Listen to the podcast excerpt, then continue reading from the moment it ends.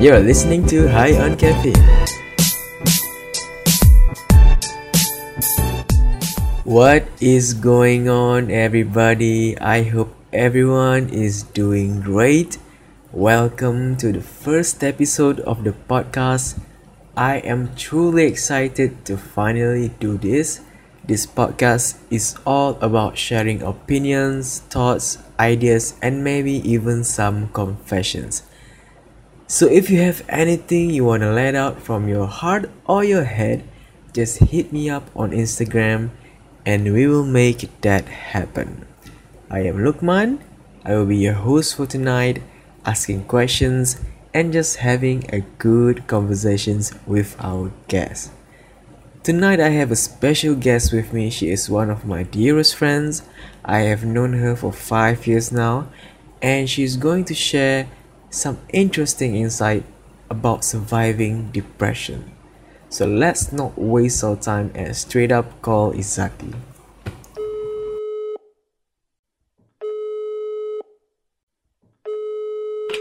Hello. Hi. Are you there? yes, I'm here. How are you? Yeah, I'm fine. How about you? Yes, Alhamdulillah, fine. Uh, everything is good? Semua okay ke? Ya, yeah, Alhamdulillah semua okay. Macam mana di college? Semua okay ke? Jangan tanya macam mana kat college. we just assume it's okay. Alright, then it's okay. First of all, thank you for spending time uh, to be sharing. Thank you too. Alright. So, malam ni Zati uh, nak share satu topik yang very interesting. We can say dekat Malaysia masih lagi underrated. Uh, we don't hear about it a lot compared to the amount of people yang suffer with it. Which Hmm. is uh, mental. True. Yeah, which is mental health. Or are we going specific to depression or just mental health in general? Hmm, I think mental health in general. mental health in general. Okay, so bila kali pertama you expose dengan the term mental health? Um, okay. As for me, um, first time I macam pernah dengar dengan mental health, um, I would say macam waktu university Mm-hmm. because um asasi lah um to be to be exact because I don't know maybe um, Malaysian system or maybe macam our community yang macam not too um focus on mental health and macam I think we are less exposed to mental health. Exactly, yeah. Setuju. Masa tu macam mana tahu? Like uh, daripada lecturer ke, kawan-kawan ke? Uh, actually um masa tu macam tahu daripada me- uh, social media lah. Hmm. because yelah kita kan hmm, spend more time on social media and macam kalau if we fo- kalau macam orang tu keen on Twitter macam Twitter is a bit advanced from other social media right okay. so macam dari situ kita dapat lah kutip sikit-sikit pasal Mhm. mental health Mhm. macam tu So, uh, a bit sensitive, but you do admit yang you ada mental, you ada a bit not uh, issues lah, mental issues, right? hmm yeah Bila uh, you first time sedar yang you ada masalah tu? Oh, okay. Um, actually, uh, for me lah kan, uh, as a person yang macam tak tahu what is mental health, um, what mental health affect you ke semua macam tu. As a person yang memang totally zero, Mm-hmm. so I macam, I rasa my life is going so well. Um, in spite of everything, macam bad happens ke, bad events happen ke, I still feel like macam, oh it's normal, macam tu. But at one point, um, I feel like um, I've always feel empty, macam, I mean, I feel okay, but at the same time I feel empty. And then I'm not feeling anything. Macam if if I were to receive um good news ke bad news ke I do not react like macam oh I happy I'm sad macam tu I do not feel anything I macam um okay uh, okay Just like that. Hmm, Tak rasa So, apa-apa. um that's when yeah that's when I Mhm. realised yang um okay actually something is going wrong with me lah macam tu Hmm, Faham? Bila you sedam dia tu, Mhm. what action did you take? Actually I started to show um signs of what we call depression Okay. because okay um firstly I rasa macam um I no longer enjoy um doing things that I like Mhm. um and then I choose to keep myself shut from outside the world macam tu so I rather I I memang choose to keep myself in the room spend more me time than the usual Hmm. mm-hmm. So when you spend your me time, is it something you enjoy or you have to? um I think okay so macam okay as an example of the things that I enjoy lah kan Mhm. as for me actually I enjoy being with my friends tau Mhm. So when um this issue happened, so when I choose to keep myself shut, I no longer spend my time with my friends, and macam um, I've no longer reply their messages, their Mhm. WhatsApp, semua tu. Mula-mula macam I rarely reply and then um along the way I macam okay terus macam shut them from me lah macam not reply at all macam tu because I feel Hmm. like it's a burden to um to reply it Mhm. macam tu. Yeah, because I know you as a as an outgoing person. Hmm, yeah. Yes. not not really. I heard yang depressed people does not lose their desire to connect with people, but their ability to connect. So does this relate to you? Um, okay, the ability. Yes. I mean, as an example lah kan, you choose to um keep yourself shut from outside the world. You choose to be in the room. So Mhm. macam um macam along the way macam ke, lama kelamaan macam tu, you feel like macam um it's awkward to socialize with people Hmm. macam tu. So I think it's loss of ability instead of um desire. loss of interest. Yeah, desire. Mhm. Okay, so now you dah tahu you ada masalah. Hmm. So bila you rasa macam you need to do something to fix instead of just uh, shutting yourself and losing interest. Okay, bila you rasa macam okay I, I need to do something. Yeah, that's a good question. so, um, apa? So when I choose to shut myself um from the world outside the world macam tu, Mhm. um, I I rasa macam tu belum, I rasa belum macam tak ada apa-apa lagi tau. I just macam um okay, okay tak apa kita just um isolate ourselves first macam tu lah.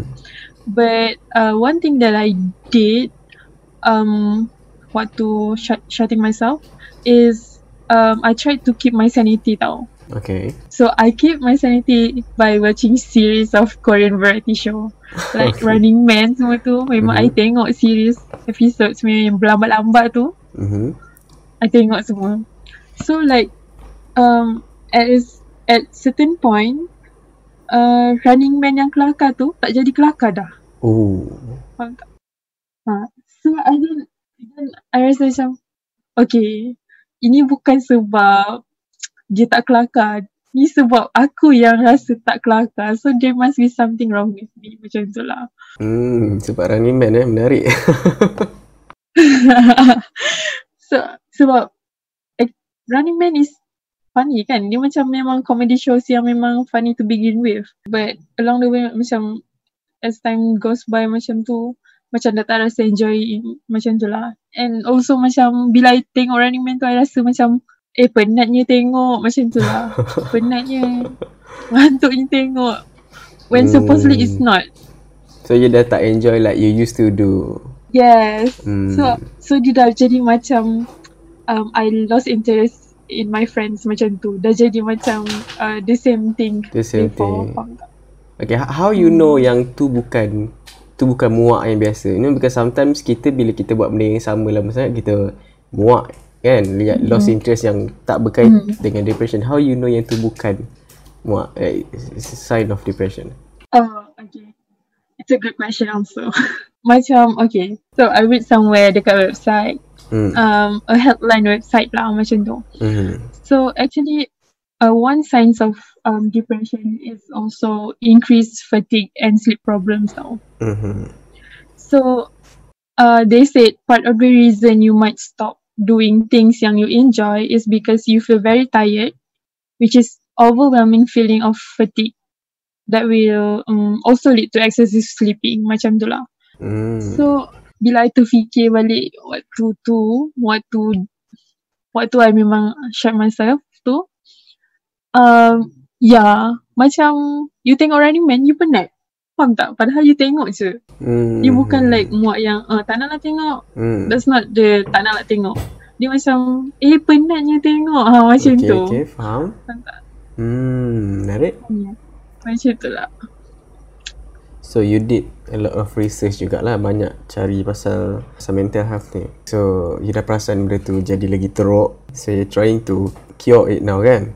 And mm-hmm. we can say yang you dah successfully cure it. Can can we say that? Um, not really, but on a good progress. But I'm on the way. on the way. yeah, on a good progress lah. Did you try to? Ada try to open up uh, tak? Ada try to uh, talk to someone or try to get any help macam daripada any headline because kat Malaysia pun we have many headline for depression kan kita ada buddies and mm-hmm. uh, some mm-hmm. police yeah. we also have uh, counselors and psychiatrists do you try any help at all or even your friends um okay as for me kalau kalau we say professional mm-hmm. help macam tu um i did not i did not seek any okay. macam because i don't know because maybe um, mental health um, itself is a very macam sensitive mm. issue. In our community dia macam not really not really macam orang orang tak boleh terima lagi tau pasal mental health ni. Macam orang tak percaya yang someone might be ada mental mm. health macam tu. Someone might kata kita ni eh dia ni meracau je lah macam tu meroyan je dia ni macam tu lah. But they never know what happened to us macam tu lah. Betul. Actually I'm very grateful for my support system uh, people around me because actually orang yang tarik I daripada um, this um, issue dari orang yang tolong I solve this issue instead of me yang cari um, help. Um, I would say my my family is the greatest support mm-hmm. for me. Macam actually if we really macam open our eyes and see people around us they are the great support system for exactly. us macam tu lah our family. Mm-hmm walaupun the issue itself it started from the family but yeah we have another family.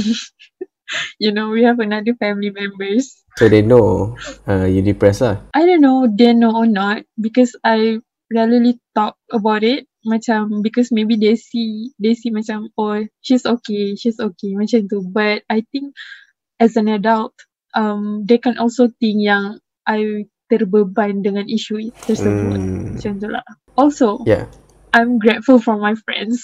Because instead of macam I shutting myself tak reply whatsapp diorang tak reply messages or angkat call diorang they still um stay with me. Macam still um are you okay? Mm. still keep sending messages. Macam not giving up to me lah.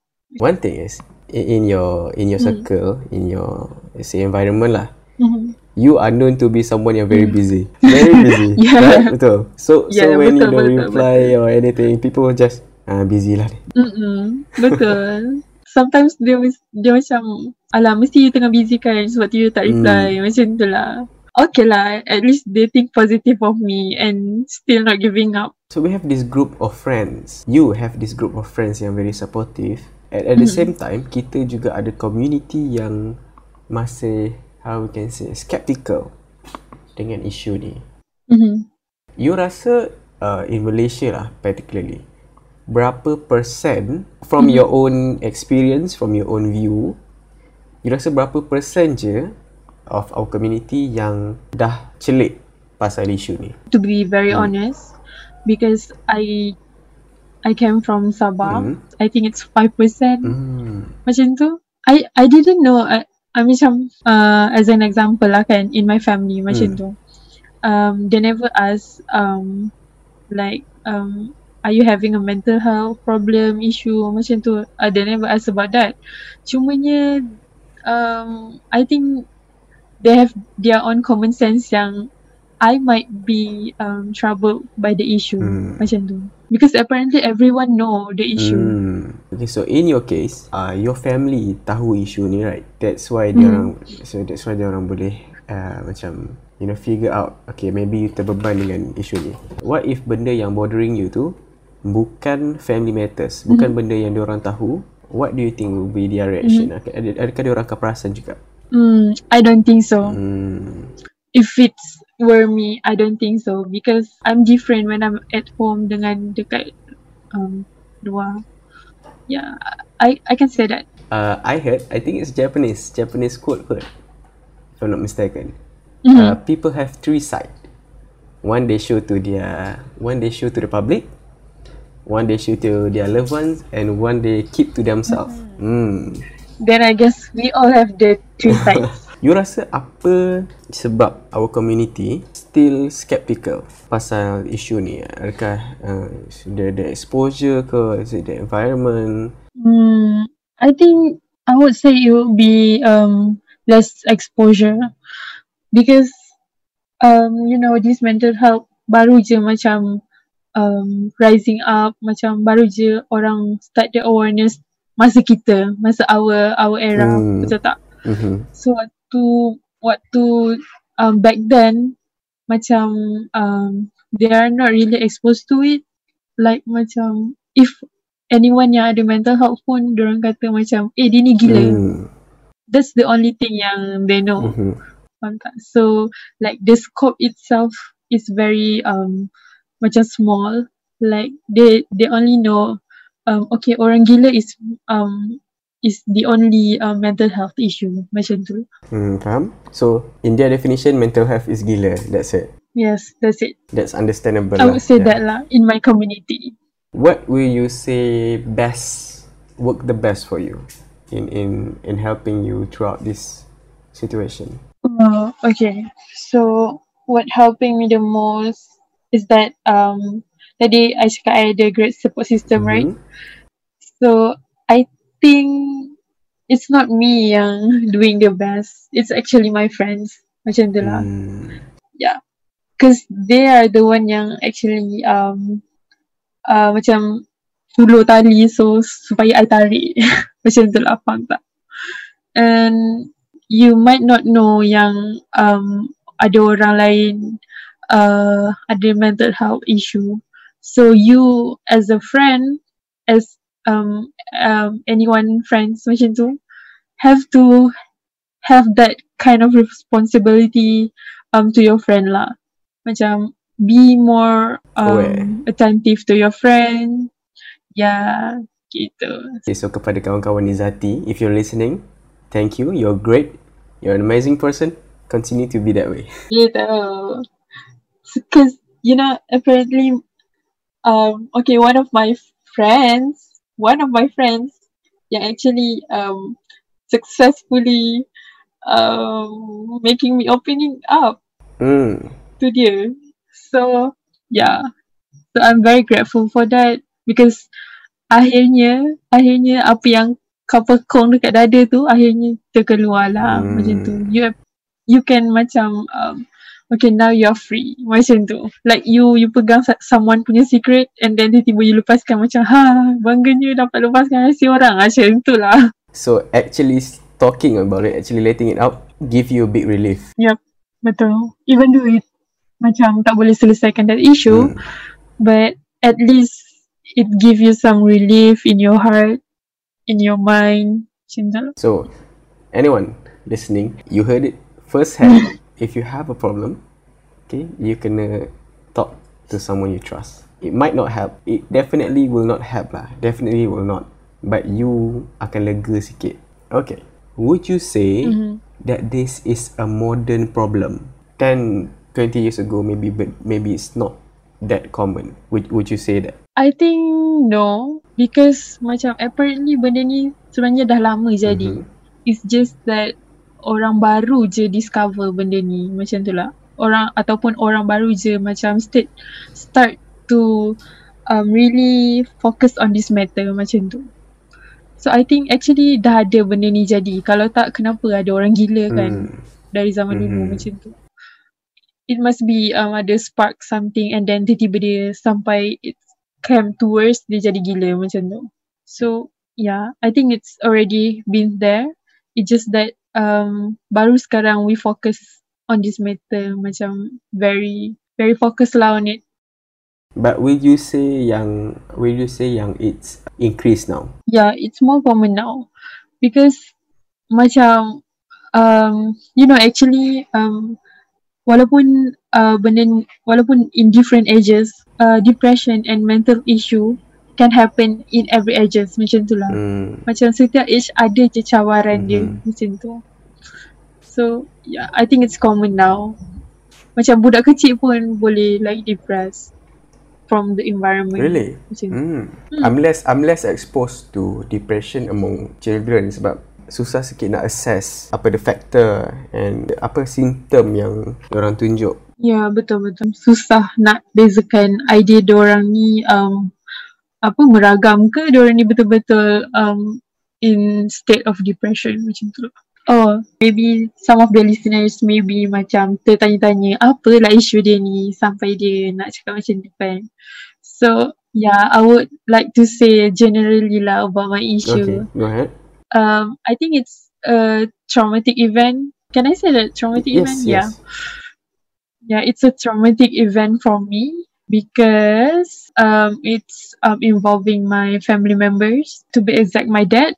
So, yeah, that's actually what happening to me. If any of the listeners nak tahu. Sebelum tu disclaimer, to avoid judgment, the issue is not uh, abusive or whatever yang terlalu Yeah. ganas, okay? I I know the story is not uh, it's not something like that, okay? It's more to personal uh, things yang is not uh, physically hurt lah. Takut ada orang judge pelik-pelik. Eh. Nanti kena call pula polis. Tolong, ada orang kena abuse. But we do have abuse punya case coming up soon uh, if they ready nak share pasal tu sebab talking about abuse punya pengalaman ni uh, sangat susah. Dia punya trauma trauma effect dia tu nak cakap pun dia akan rasa something kan. Yep, betul. I takut dia macam tiba-tiba menangis. And the worst is kita sekarang tengah on online call je so you're not there to actually comfort. So agak Hmm. merisaukan sebenarnya. Betul? Anyway, talking about mental issue once again. Uh, according to study, sekarang ni it's on the rise lah. It's increasing, especially among among teenagers. Mhm. Antara faktor paling fam- famous on depression is actually comparing. Bila you start compare yourself with others in in the state in the state yang you want to be, you, you tengok orang ni you rasa uh, that someone is is happier, is doing well than you. It can be a factor of depression. And Betul. compared to dulu, before the age of social media, uh, comparing ni, comparing ni benda yang dah jadi in in our in our community lah, dah lama. For example, masa tak ada social media, kita always juga di, di, dibandingkan biasanya dengan anak jiran kita. kita pun Yeah. kita punya performance, kita punya betul result, betul cakap. semua akan di compare dengan anak jiran ke, anak anak saudara Yes. ke. Oh, tapi the the orang cakap apa the Mm-hmm. rate is not high lah. Jiran kita ada berapa orang? 10 orang. Kalau ada 40 orang, okay 40 orang je lah. But now you have the whole world in your phone ready to be compared to you. The bad news is social media is also a great platform for you to find the knowledge and exposure about it. But at the same time, you boleh kena juga mm-hmm. benda tu. Ya, yeah, dia, dia macam apa tu orang kata two-sided blade. Betul. You boleh macam Betul. Two-sided blade ke? Macam dia boleh terbabas dalam I don't tu. know. Macam tu lah. Ah, senang, senang kata dia macam pisau lah. You can use it for your own good or it can cause you harm juga. Ah, macam tu. But you know, I think maybe sebab orang dulu-dulu, I mean our parents ke our our our great great fathers, great parents macam tu um, suka bandingkan kita dengan anak-anak jiran, anak-anak kawan-kawan dia yang lain. Maybe because of that um, attitude ataupun um, how would I say? Oh, okay, that habit um, yang membandingkan kita dengan anak-anak kawan dengan anak-anak orang lain um, yang actually leads to um, behavior. comparing punya punya issue right now. Hmm. kan? Hmm. Comparing punya behavior right now. So macam diorang nampak uh, something je diorang rasa nak compare benda tu. Okay. Hmm. Okay. So back to you. How does being depressed affect your life. Let's say let's take it to professionally first lah in your performance. Oh okay. So um I think my my depression become worse. Um I think it's on my second year of degree in university. I've become um the student council of the college. So I have so much workloads on me. Macam tu waktu tu memang kita memang buat kerja in a professional way but I can say that macam it's very hard for me to balance um, my work my university um, punya work and then um, dengan belajar Mhm. dengan nak fikir problem tu lagi fikir family lagi macam mana macam tu lah so that time it's very hard lah waktu tu because um yeah I think you know um my secretariat Mhm. macam very busy uh, sepanjang semester. But it doesn't affect your performance much right? I can say that you're still efficient. I can say that I still efficient, but actually because I cannot really balance my time um, between that, so macam my academic results waktu tu memang agak merosot lah juga sebenarnya dari um, semester-semester yang lain. Merosot teruk jugalah.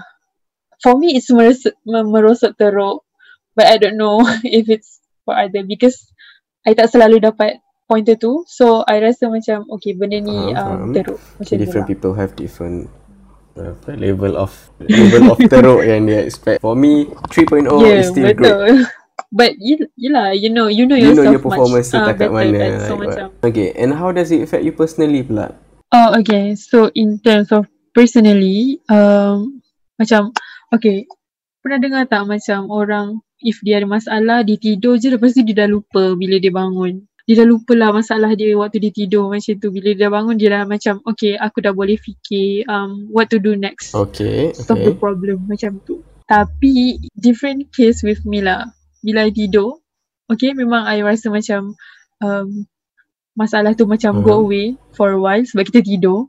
So we are not really thinking of it. Tapi when I bangun, I rasa macam benda tu terbe masih lagi macam Hmm. menghantui macam tu lah. And I cannot think what to do next. Macam tu. Dia macam, eh what if, what if I buat macam ni je macam ni lagi? What if dia, I buat macam ni dia ni lagi macam tu lah. I cannot come to a point yang I betul-betul boleh decide what to do with the problem and how to tackle with it. Macam tu.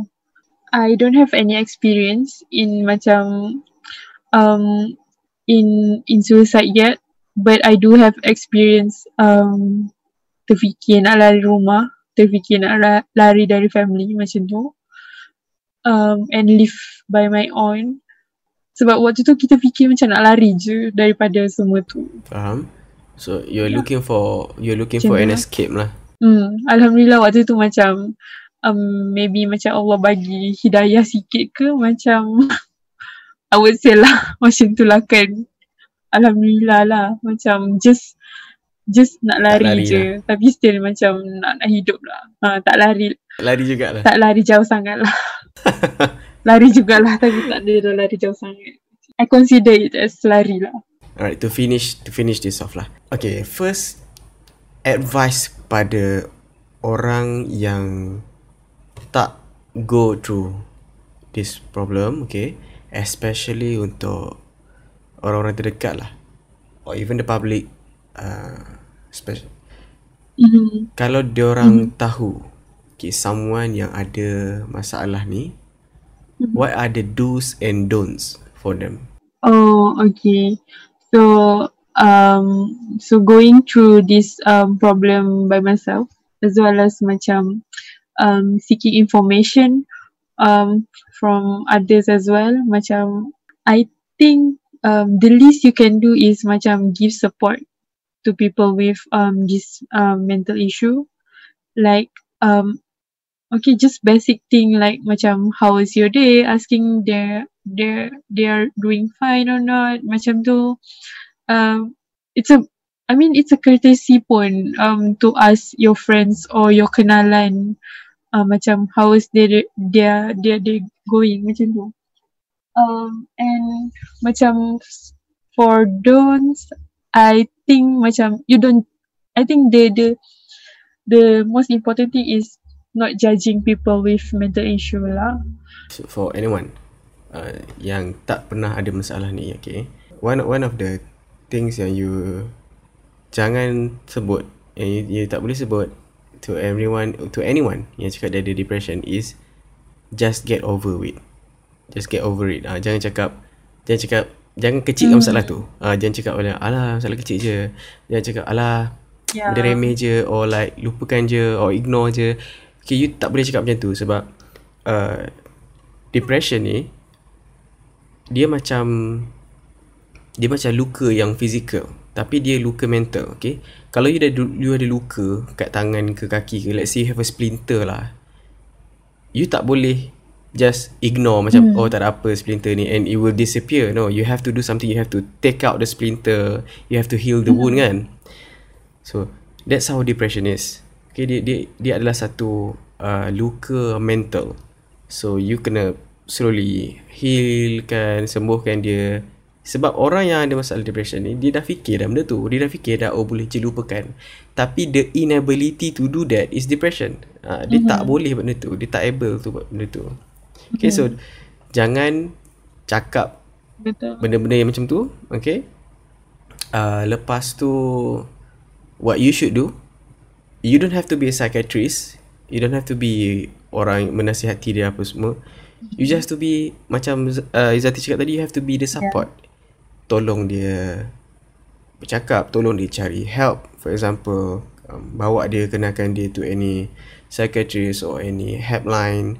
You know be just in in a simple word just be a friend. Because I think macam um you know people right now macam dah uh I don't know but you know it's a common sense yang um, as a friend you should be there with your friends and then ask them they're okay or not macam tu lah.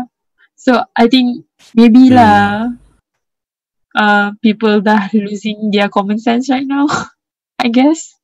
I I read I read something pasal connection Mhm. and uh you know research shows yang people nowadays okay especially uh 30 and below lah.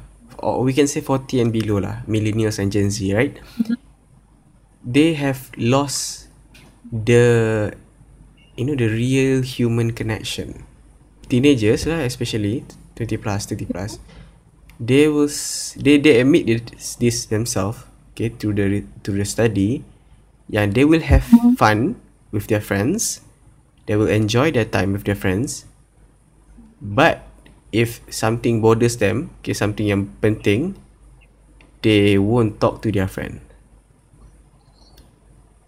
they don't have a deep Oh, meaningful connection okay Okay, now to the people who have the problem. What would be your advice? Um, okay. To the people yang might be have the problem, my advice is that um um okay. I tak nak cakap like um seek for Mhm. for help now macam tu because actually um the first step toward the healing and recovery itself is to actually know yourself. Yeah, because there's no one knows you better than yourself. So you have to figure out yourself macam how actually the depression affect you. Um, you have to recognize yourself macam mana um um when this depression affect you how how it affect you really macam tu lah. So that um bila you seek for help you can actually talk to it to them. So yeah barulah benda tu akan um slowly heal and slowly recover when you actually know yourself know what happening to you macam tu. So uh yeah that's my advice. And then yeah not not to forget um cari juga please seek for help um if not the professional macam you have your friends you have your family must be you have um a trusted person around you people around you so yeah find help betul seek help Okay, thank you. Topik yang menarik juga sebenarnya. Uh, knowing yourself. Uh, maybe we can talk about it Mhm. in another episode sebab I think ramai juga orang yang ada masalah to you know actually know themselves. yeah yeah I guess that's all the time we have for tonight. Thank you for listening, and I would like to take this chance to say thank you to Izati as well. Like just let let give her a big round of applause for being brave about open up about this. Okay, and you know sebenarnya scary untuk uh, open and mengaku about depression sebab we are facing some serious judgment here. Okay, there, mm-hmm. there, are, there are many judgment on depression, especially Betul. orang akan cakap you uh, the worst for me ah the worst for me is when they say you lemah iman just because you have depression okay so Mhm. lemah iman lemah lemah mental Right. lah blah blah blah yada yada yada there's a lot yes we understand you're facing huge uh, judgment sebab tu you tak berani open up but I believe uh, your friend your closest friend your family uh, yang you betul-betul percaya insyaallah uh, akan faham situasi tu. Right? So thank you Izati and congrats on being uh, brave. Yay! Thank you. Right so that will be all for this episode. Thank you for tuning in. Uh, see you guys on the next one. Good night. Yeah good night Música